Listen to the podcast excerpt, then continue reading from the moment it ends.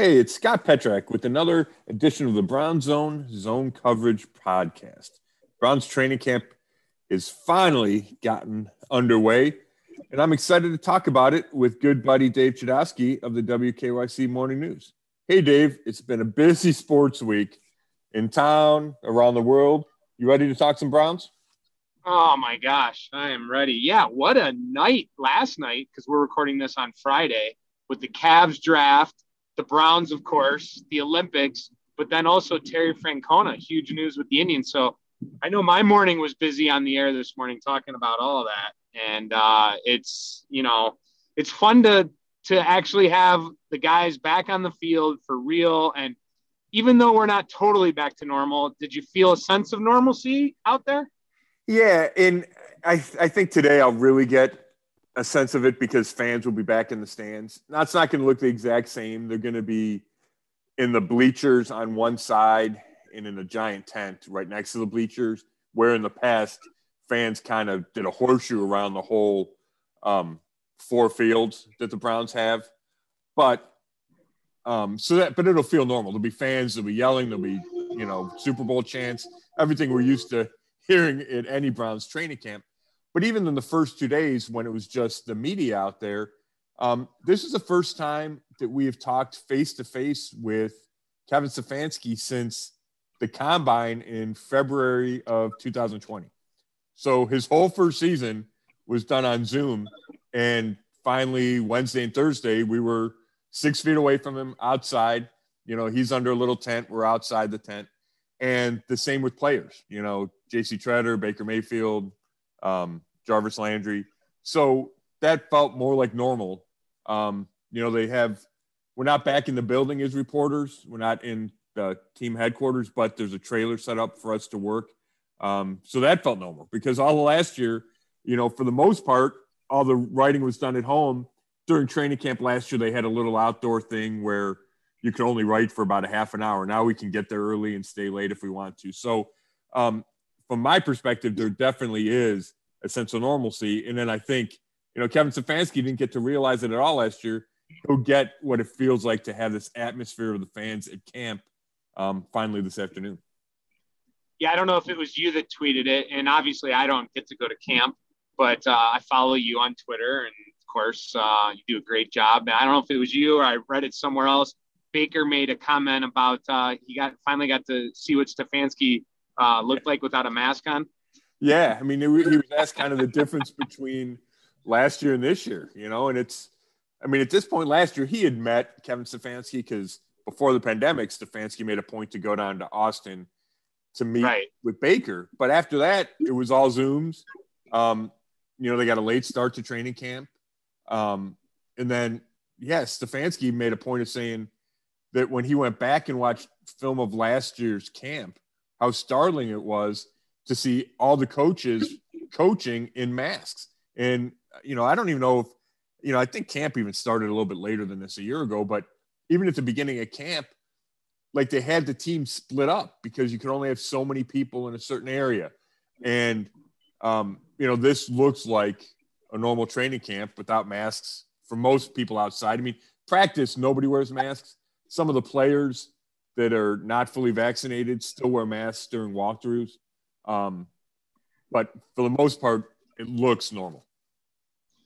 A lot to get to, I think. Let's start with Baker, and uh, he talked about just how great it is to be in person and uh, you know not have to do everything through Zoom. And you know, did you get a sense that uh, that's going to be a, a, a, huge difference?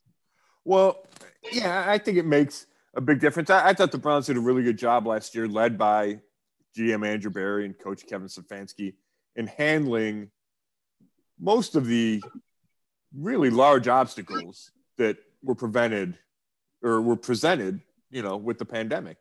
Um, they were able to transition to all virtual meetings. And, you know, even once the season started, they had some in person meetings, and then that stopped because of so many COVID cases and the league changed its protocols. So they were able to adapt pretty well, I thought. But obviously, you're better off having people in person, right? They're able to meet in the building as opposed to only on Zoom. I, I just think across the league that will be beneficial. Now, well, you know, hopefully we're seeing the cases rise and you know, JC Tretter was talking about we have to follow all the protocols. Um, you know, hopefully we don't get to a point where we revert back, we revert back to Zooms and everything's going to be able to continue as it is. But it, it'll make a difference. I think what's more important for the Browns in this, you know, 2021 season is the continuity, right? Baker shows up at training camp and it's the same coach. It's the same coaching staff. It's the same offensive system. And he's got all 10 other starters back on offense and the top backups like Kareem Hunt. That was going to be my next question. That was going right? to be in my next question, right? About the having all the starters and you know the, the continuity. You're right. Yeah, it's it's just huge. And you know, we expect the Browns to be really good this year, right? The Super Bowl talk is out there. They're talented across the roster.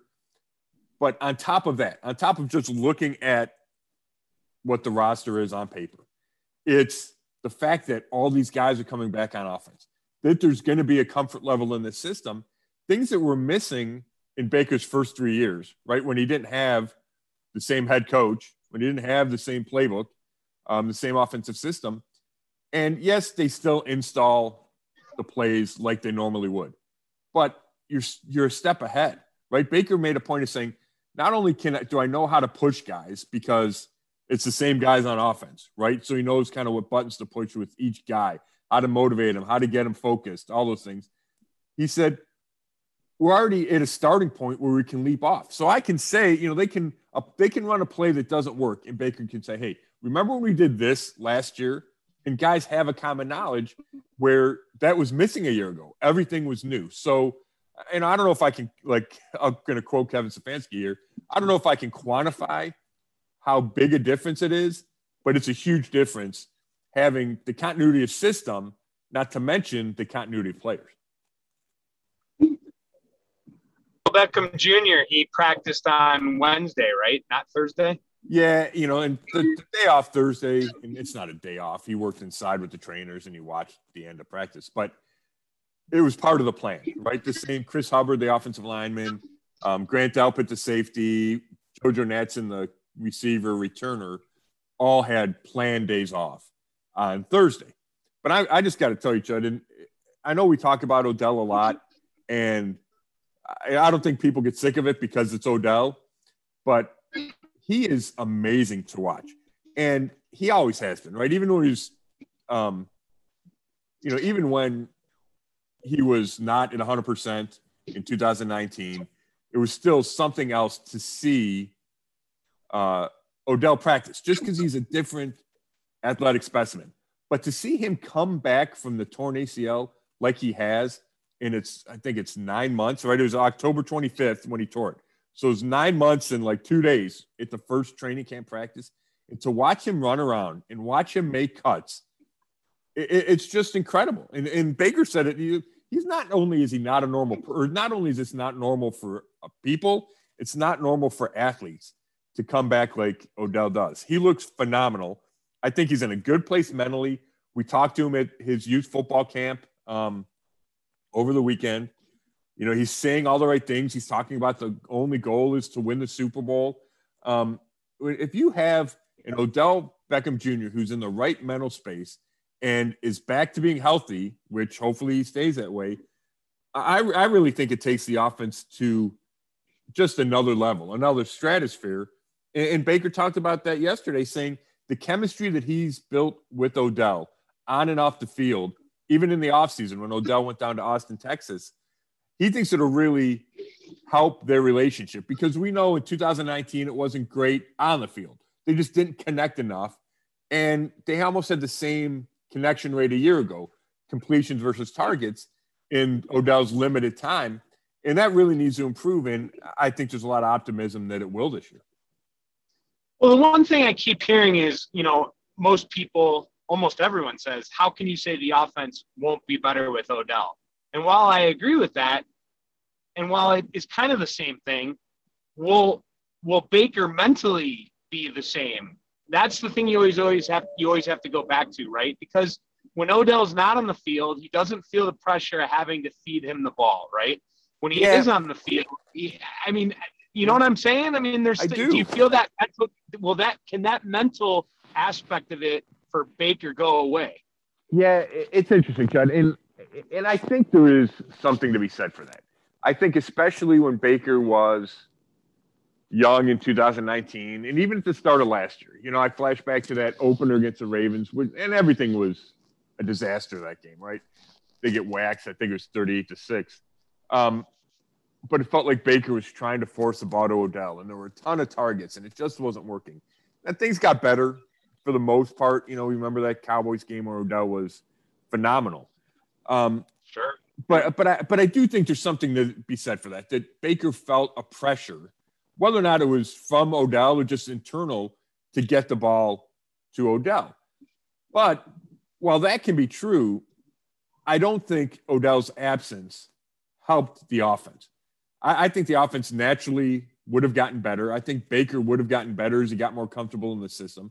I don't think you're a better team without Odell or a better offense without Odell. I think the Browns missed him at key moments last year, none more key than the playoff loss to Kansas City, where if Odell makes one play, it could have changed the game, and he's that type of player. So I never bought into the uh, kind of the argument that they're better off without Odell. But I do think that a more confident Baker, and I believe he is more confident, will not feel that pressure to go to Odell and will trust his reads and trust his progressions. Now, you still have to get the ball to Odell because he's probably your second best player on offense behind Nick Chubb, right? So it makes sense to get him the ball, but you don't need to force it to him. And, and I do think Baker will have grown in that area. Do you think Odell we'll put the drama aside though, because Scott, let's be honest, the thing that's always followed this guy are injuries and drama. So my question is, will with all of the mouths that have to be fed on this yeah. offense, and again, I think we're getting off topic here a bit because we're here to talk about training camp. But like, even in the first two days of training camp, have you seen anything, or is there any, you know, is there been any talk about that? I should say, or have you seen anything that leads you to be concerned at all? No, n- not at all. Um, you know, he looked great running around. He looks happy to be here. Um, he looked happy at his youth football camp. Um, you know, I spent some time with his mom, and she's happy, and they're happy to be back living in, um, you know, the Cleveland area after spending so much time away after the inter- after the injury last year. So I, I do feel like Odell's in a really good spot. Now, you're you're right about the drama. I think the drama is only an issue if you're losing. I think if you win games, guys tend to shut up. And if you win games, you're happy. And I think Odell will get enough touches often enough that will keep him satisfied. Um, I, I, like the fact that he's only talking about winning and not stats. Now, I, I get that at some point that changes, and I get we're all selfish at some level. So I'm not saying that's not an issue. Um, but I think as long as you win, it really goes to the back burner. And I expect the Browns to win. So, you know, I don't think that's going to be anything that derails the season. Uh, yes, it's something that maybe we should keep an eye on. Uh, but I, I think the Browns are better off with Odell. And I think he's going to have a huge role in this team taking the next step this year. All right, so after two practices, how do they look? And obviously, I know they're not in pads yet. There's right. no fans. I, I get all that, but listen, fans want to know. they, they're, they're always starving for info on the inside, and you have that inside uh, for us. So, you know, how how they looking? Yeah, I think they look smooth. Now, a caveat is, you know, you're, like you said, they're not in pads. It's not super intense yet. They're still installing uh, the offensive defense. You know, they're going at a jog pace for a good chunk of practice. But we did see some 11 on 11. We see, you know, full speed seven on seven. So we see guys making plays. Um, you know, the, the first thing that jumps out is there's more completed passes than, you know, in, in years past, right? You were out there, Chud, for plenty of years where you watch practice. You go, oh my God, this is just ugly. Things aren't ugly yeah. anymore, right? Things, things aren't ugly. I'm, that I'm glad you bring that up because there there have been many times where after the first two practices, you're just like, oh my gosh, this is awful. Right. That that's not the case anymore. The players are too good. The coaches are too good.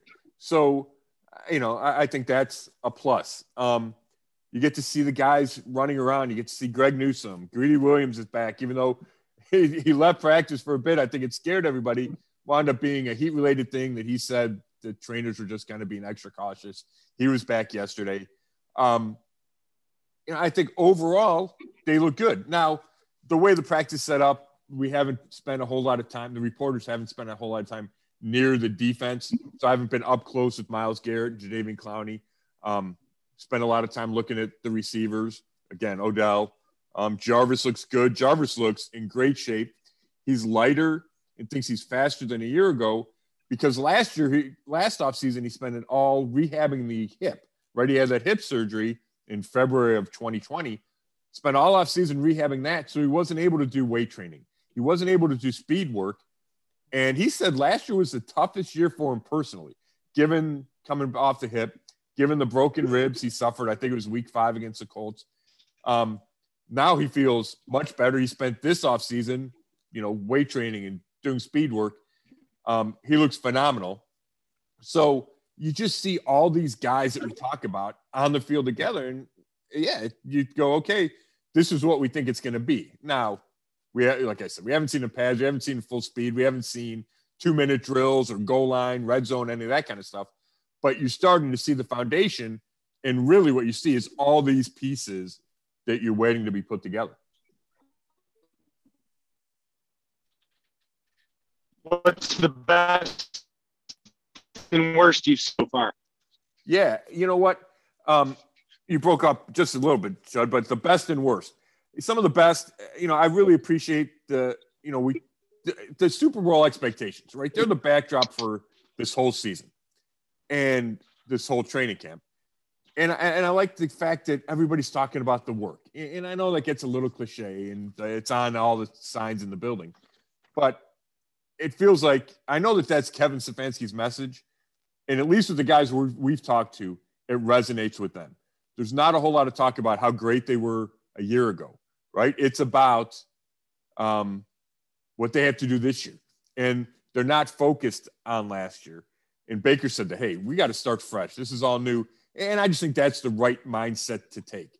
Do the work and forget about what you accomplished last year, which really was huge for the Browns, 11 and 5 win a playoff game. But in the grand scheme of the NFL, you know, teams do that all the time, right? So focus on the work, put last year behind. Um, kicker, this is a good and bad together. Kicker Chase McLaughlin, he's the he's trying to upset um, incumbent, Cody Parkey, right? Cody Parkey was a kicker last year. They signed Chase McLaughlin. You always have that second leg in camp, but that also means it's a competition. In their first field goal drill yesterday, McLaughlin goes five for five, right? Can't do any better than that. Meanwhile, Parkey goes one for five, makes his first one, and then they continue, you know, they slide back for the next four and misses the last four. Hits an upright, misses wide left, misses wide right not the kind of start you want to get off to. Um, another one of the best things I've seen receiver Donovan Peoples Jones. He made the catch of the day on Wednesday, went up over rookie safety Richard LeCounte, kind of tumbled to the ground, hung onto the ball. And I, I think it's just a sign of things to come. Now, I know it's a crowded receiver room. I know there's a lot of competition to be that third guy, you know, KhaDarel Hodge and Rashard Higgins, Anthony Schwartz, the rookie. But yeah, I think DPJ has a chance to have um, to make a significant impact this season. And we saw him make an impact last year in really limited playing time.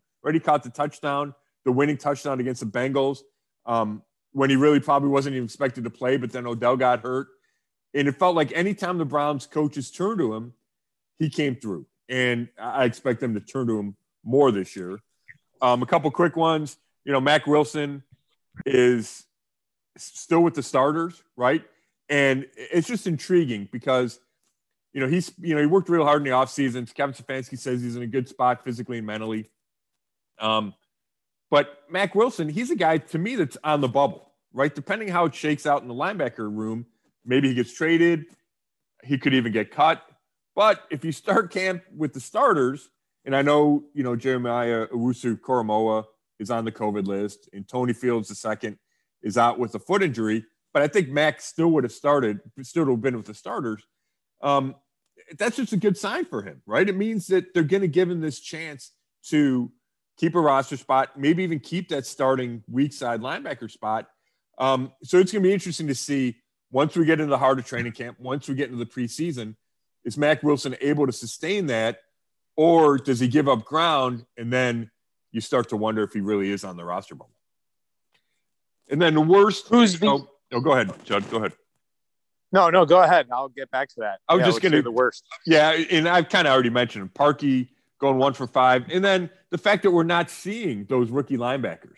Right, there's a lot of expectations for Owusu Koramoah, and you know he's on the COVID list. He says he doesn't have any symptoms, which likely means that he's going to be able to come back, you know, Tuesday or Wednesday.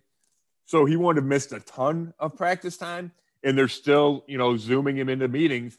But you want him out there, right? The Browns expect him to make a big impact. You'd like for him to be able to practice from the start, and he's not. And then Tony Fields is another undersized guy, fast, kind of in that JOK model. Um, he didn't practice much at all in the offseason with the foot injury, shows up to camp and hurts the other foot.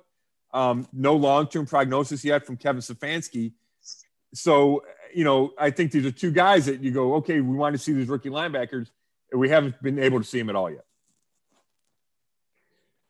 you brought up Greedy and the uh, injury, and he was back on Thursday, right? That's what you yeah. said. He was back. He yeah. says he feels great. Um, and we got a battle there. Greedy Williams versus Greg Newsome. And Newsome said, "Yeah, I think yeah. it is a battle for the starting job."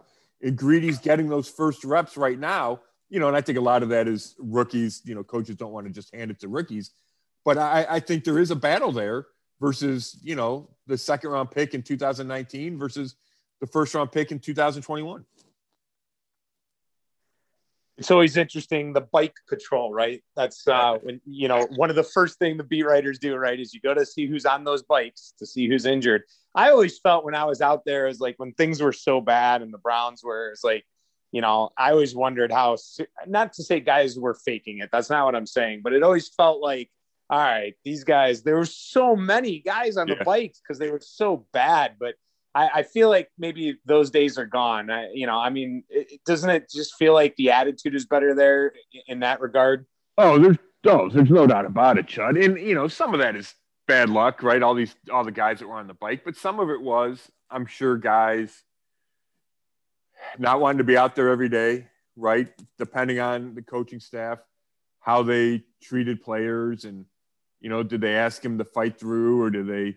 You know, how they handle minor injuries. And, you know, obviously you don't want to push through everything and it's a long season and you don't want to be stupid if a guy has a tight hamstring. But you're right. There were plenty of days where you look over and the biggest name Browns weren't practicing, right? And and I'll tell you what, I, I thought about this yesterday for some reason.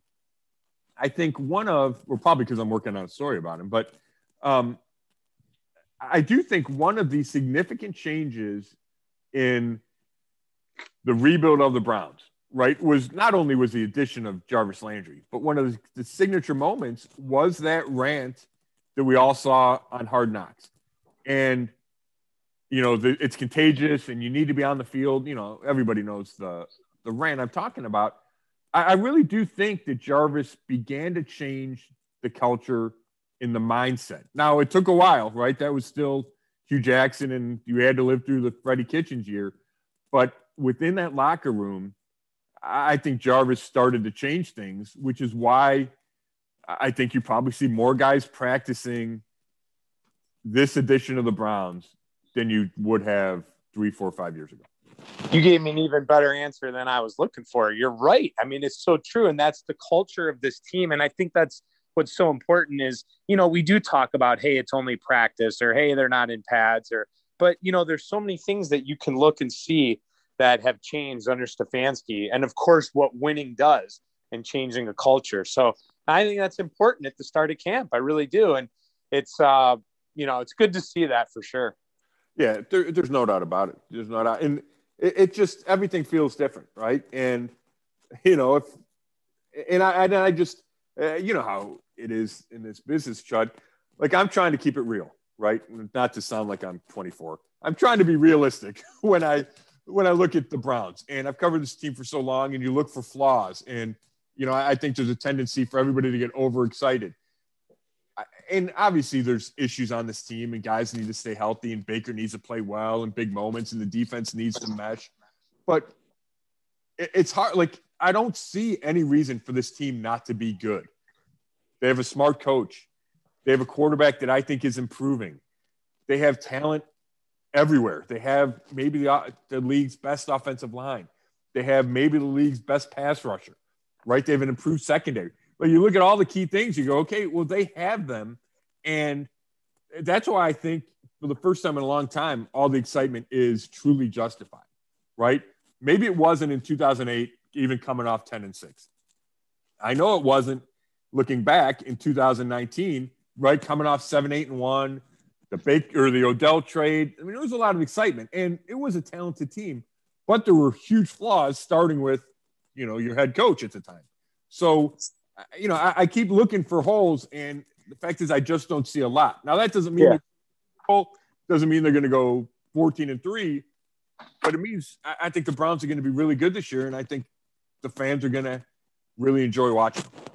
Yeah, no doubt. And that's why I'm glad to hear them say that last year doesn't matter and it's a new year and they got to, you know, start fresh and keep building though off of what they did do last year. But remember that it is a new year. And I guess for me, I think there's that stat, right? That half the teams that made the playoffs the year before didn't make it the next year. So, uh, you know, nothing is, is guaranteed, right? Yeah. And I will say, and, and I know you, I kind of hint at it and and we've talked about it before, and I don't want to get back into this conversation, but I I do need to see Odell Beckham Jr. Yeah. and Baker and that offense succeed together for. I, I need to see it because I'm not saying that he doesn't make the offense better. I'm just saying I need to see that exist yeah. on the field for multiple weeks in a row. No, that's fair enough, Chud. That's that's fair enough. Um, and I'm I'm just confident he will. But you're right. It needs to be it needs to be proven. You need to see more than just the Cowboys game of a year ago, right? There needs to be a level of consistency. Um, there needs to be more efficiency when Baker throws this way, when, throws his way. There's, there's no doubt about it. You're right about yeah. that. I don't need to be told it's going to happen. I need yeah. to see it happen. Is basically yeah. what I'm saying. Yeah, I'd agree with that. And, and I would say, going back to leaving last year in the past, that's a Kevin Stefanski. That starts with Kevin Stefanski. And yeah, you know, this is not a, you know, crap on Freddie Kitchens podcast, but when you talk about the difference between 2019 and 2021, as far as mindset, it starts with the coach setting the right tone. And it starts with, yeah, hey, let's not read all our press, press clippings, right? Let's not listen to the outside stuff. And I, I just don't think Freddie did a good enough job of that. I think he got caught up with it, uh, up in it. I think he loved the excitement, he loved the hype, and they're just two different personalities. And Myles Garrett, you know, somebody asked him the differences, and he just got, yeah, just a little bit. Like when asked Freddie to Kevin, and he was obviously, you know, being somewhat sarcastic or downplaying it because the difference is ginormous. Yeah, I don't want to talk about him because I, I want to get into Myles Garrett next since you brought him up. But I just I have to laugh when I hear Freddie Kitchens. I just think how could they miss so badly on that? And I know you never know until you live it, but it's just funny looking back at it. Like you know, it, it's a it's just amazing how one guy can be so good at evaluating talent, but just strike out so heavily on the head coach. Yeah, it, it, really is. And, you know, the Browns um, hired Bob Quinn, the former Lions GM. They added him as a consultant today.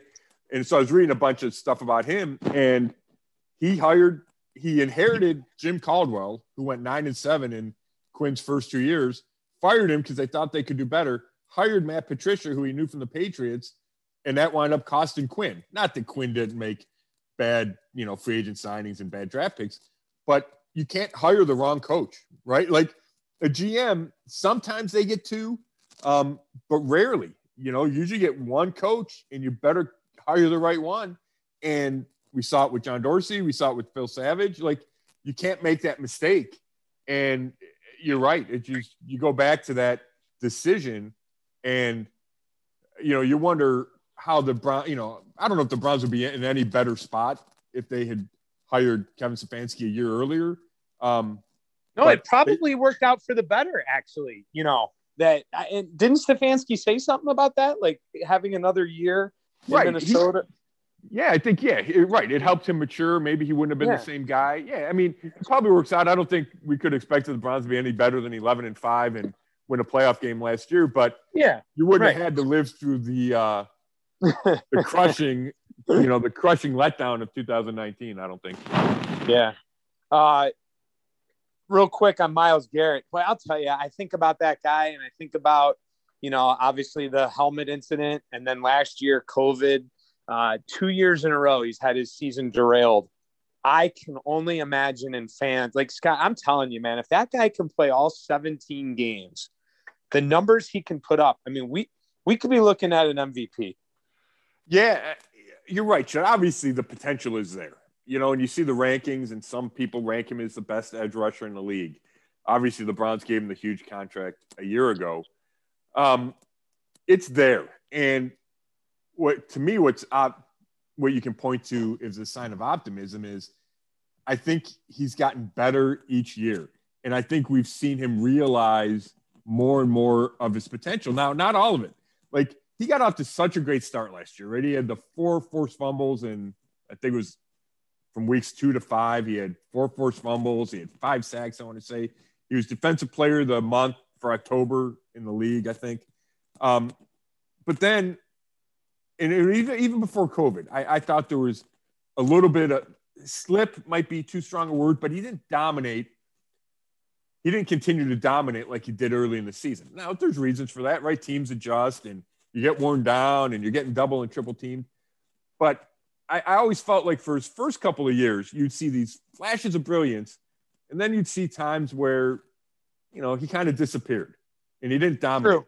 And I thought starting in 19, before the helmet incident, you saw him dominate more, but still not to where I wanted it to be. And I'm sure we're not where the Browns wanted it to be, and probably not where Myles wanted it to be. And then last year, you saw a more consistent level, but still not quite there, right? Not Aaron Donald, right? Who you got to point to because he's the three time defensive player of the year, right?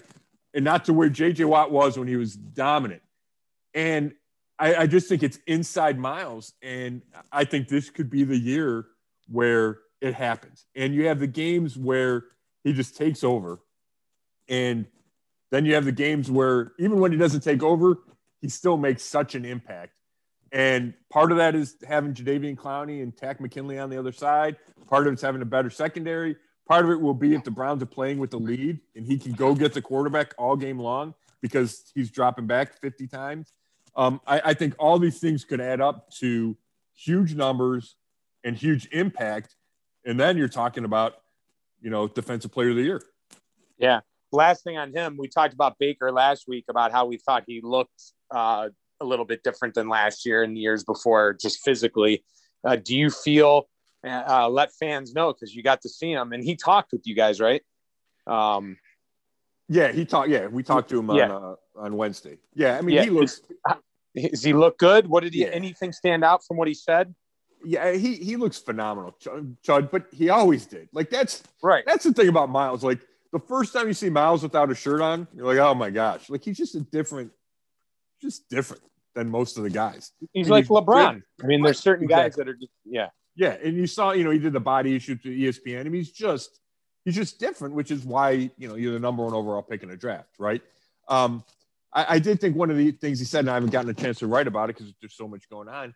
He talked about more of a leadership role, and you know, Myles has some introvert in him, and he's shy to a degree and I don't know if being a vocal leader nat- comes natural to him, but I think he started to grow into that role more and knows that he needs to take some of that on. In addition to you know just working as hard as anybody or working harder than everybody, and guys follow your example. Um, I, I think you see you know even a more mature Myles than a couple of years ago, and he's in part of that is the helmet throw, right? I mean that was a big deal, and he had to come through the other side of that. COVID, you know, I think that really taught him some lessons and showed him, yeah, you know, this is fragile. You know, not only is life fragile, but my playing career and how well I'm doing on the field is fragile. So, you know, he's a smart guy. He's a sensitive guy. And I, I think he really does pay attention to, okay, what do I need to do on and off the field for this team to be as good as possible and for me to have an impact on this team. And he realizes that part of that is um, being a leader and showing the rest of this, you know, transform defense, right? We got all these new pieces on defense. Myles is one of the holdovers, and he's got to show the guys the way. Uh, real quick, any major injuries to be? You kind of touched on it. We talked about uh, Greedy, but any major yeah. injuries you concerned about? No, I mean Tony Fields, the linebacker. You know, we don't know for sure how long he'll be out. Um, maybe he becomes an IR candidate. You know, um, your fifth round pick out of West Virginia. Rashard Higgins rolled an ankle and didn't practice yesterday, but should be okay. I would say seeing Chris Hubbard, the you know he's the sixth offensive lineman last year, played well at guard and tackle. Um, one of the nicest guys you'll ever meet, at least you know from a football perspective, right? You don't know these guys completely off the field, but I really enjoy talking to Chris. Um, he had a severe knee injury in December. I think it was that Giants game. Dislocated kneecap, had ligaments that were torn. Um, he's back now. He took Thursday off as part of the plan, but he practiced Wednesday, and that was a good sign because first of all, it's just great to see him back and be able to recover as quickly as he did. But then, you know, he's I think the Browns are still counting on him to be that number six lineman, which is an important role because we all know guys get hurt across the offensive line. Last thing I want to ask you about when it comes to the Browns, because I do have a question at the very end for you. Uh, but when it comes to the Browns, uh, can you just bring us up to speed on JC Tretter and uh, what's going on with? I think I saw the Steelers have different colored yeah. wristbands for players, whether they've gotten the shot or not. Uh, what are the Browns? How are they approaching that? Uh, bring everyone up to speed on that. Yeah, the the Buccaneers and the Steelers had guys wearing different colored wristbands that differentiated if you were vaccinated or not fully vaccinated. And JC Tretter did not appreciate that. He called it nonsensical. Um, he thought the league was trying to shame guys into being vaccinated. He said, it, you know, he kind of referred to it as a scarlet marking, like a scarlet letter. And Bruce Arians, the Buccaneers coach, said, Our guys need to wear it inside. They don't need to wear it to practice. It's not, you know, we're not trying to show everybody, but that guys are still wearing them or had been wearing them. The Browns thought about it and decided not to. Um, they have something in the lanyards they wear around their neck. So inside the building, because the rules are different inside the building for vaccinated versus unvaccinated, and that's why there needs to be a differentiation. You know, uh, you have to differentiate because you know guys who aren't vaccinated can't eat in the cafeteria. There's limits on how many guys can be in the weight room together. You have to wear a mask inside the building if you're not vaccinated. So there's a reason to identify vaccinated versus unvaccinated but it doesn't have to be public and it doesn't have to be on the field. So the Browns were aware of that. They said, we're not going to have the wristbands. And it, it, speaks to a little bigger theme that obviously we know that there's strong opinions on the vaccination in society among NFL teams. You've seen Buffalo with Cole Beasley and Jerry mm-hmm. Going back and forth on social media. And the Browns have been strong about we're not going to let this divide us. Okay. Um, we're going to respect people's decisions. Yes, the team is pushing for as many people as possible to be vaccinated, as many players as possible. I've been told that the rate, the vaccination rate among the team is in really good shape and continues to grow. Um, hopefully, we get a number on that at some point. But the Browns are pleased with where it is. But they're not going to let this be an issue that divides them. And I, I think that's important. I think obviously that's the right tack to take.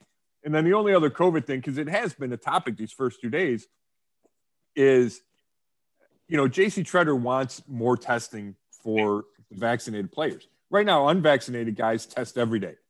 And that's how it was for everyone in the league a year ago. Well, the league has decided, and you know, it kind of went along with the changing things in our society, that if you're vaccinated, you only had to test once every 14 days. Well, with the Delta variant spiking and the cases surging, Tretter wants more testing for even the vaccinated because he just doesn't want somebody to test negative, become positive two days later, and be spreading the virus for or shedding the virus for another 12 days before he tests again. So I, I think we'll see the league and the NFLPA come up with an agreement. And I don't think it'll go back to being every day, but I think we'll see more tests of even the vaccinated players. And maybe even you see masks back in buildings um, because I know that's kind of where the CDC wants, seems like it wants to go with the Delta variants. So it, it's still it's still an issue. I think we still have to talk about it. The league still has to deal with it. But JC's main point is, you know, and he's the NFLPA president, is we made it through last year following all these protocols. As long as guys, vaccinated or unvaccinated, follow the same protocols, we can get through another season. You just have to keep that front of mind. All right. That's uh, all I got for you from camp, but I do have one question for you. How's the golf got, game? How's the golf game? Yeah, well, it's sad because my golf game is now completely dependent on when the Browns off days are, that they don't make news on the off days, and that the weather holds up on the off days. So, um, so, but, but heading into camp, it was good. And I set you up for this. I, will just tell really quick. It made me laugh. Um, so I played golf Monday, right? Before camp, the last round before camp. And I played at the legacy course at Sweetbriar and Avon Lake. As I'm pulling up to the first tee, I see JC Tretter and Joe Bitonio leaving, right? They're done. They had already played. So I talked to him for a couple minutes, whatever. I go to the first tee, and I'm actually supposed to do the my radio spot on 92.3. It's 11 o'clock every Monday. Well, my buddy had made the tee time for 11.04, so I'm trying to make it work. So I say, hey, you guys were waiting for the third guy. I said, hey, I'm going to tee off. That way I'll play the hole. Hopefully I can do the interview. You guys finish the hole and it works out. So I say bye to um, Tretter and Bitonio. I go the first tee and I hit a drive and there's water and trees down the left, but it goes over the trees and fades back in the middle. Anyway, I, the radio calls, I answer, I hit my wedge. Um, I do the radio interview. The guys finish the hole. I'm still on the radio. We need to move to the second tee. So I putt one handed as I'm still talking on the phone, doing radio. It goes in because I hit the wedge to three feet. So I make birdie on one. Anyway, Ooh. right, right. And I had a really good round. I was pleased with my round. So, so you know, okay, great. It was a good, good way to finish the pre-training camp golf season.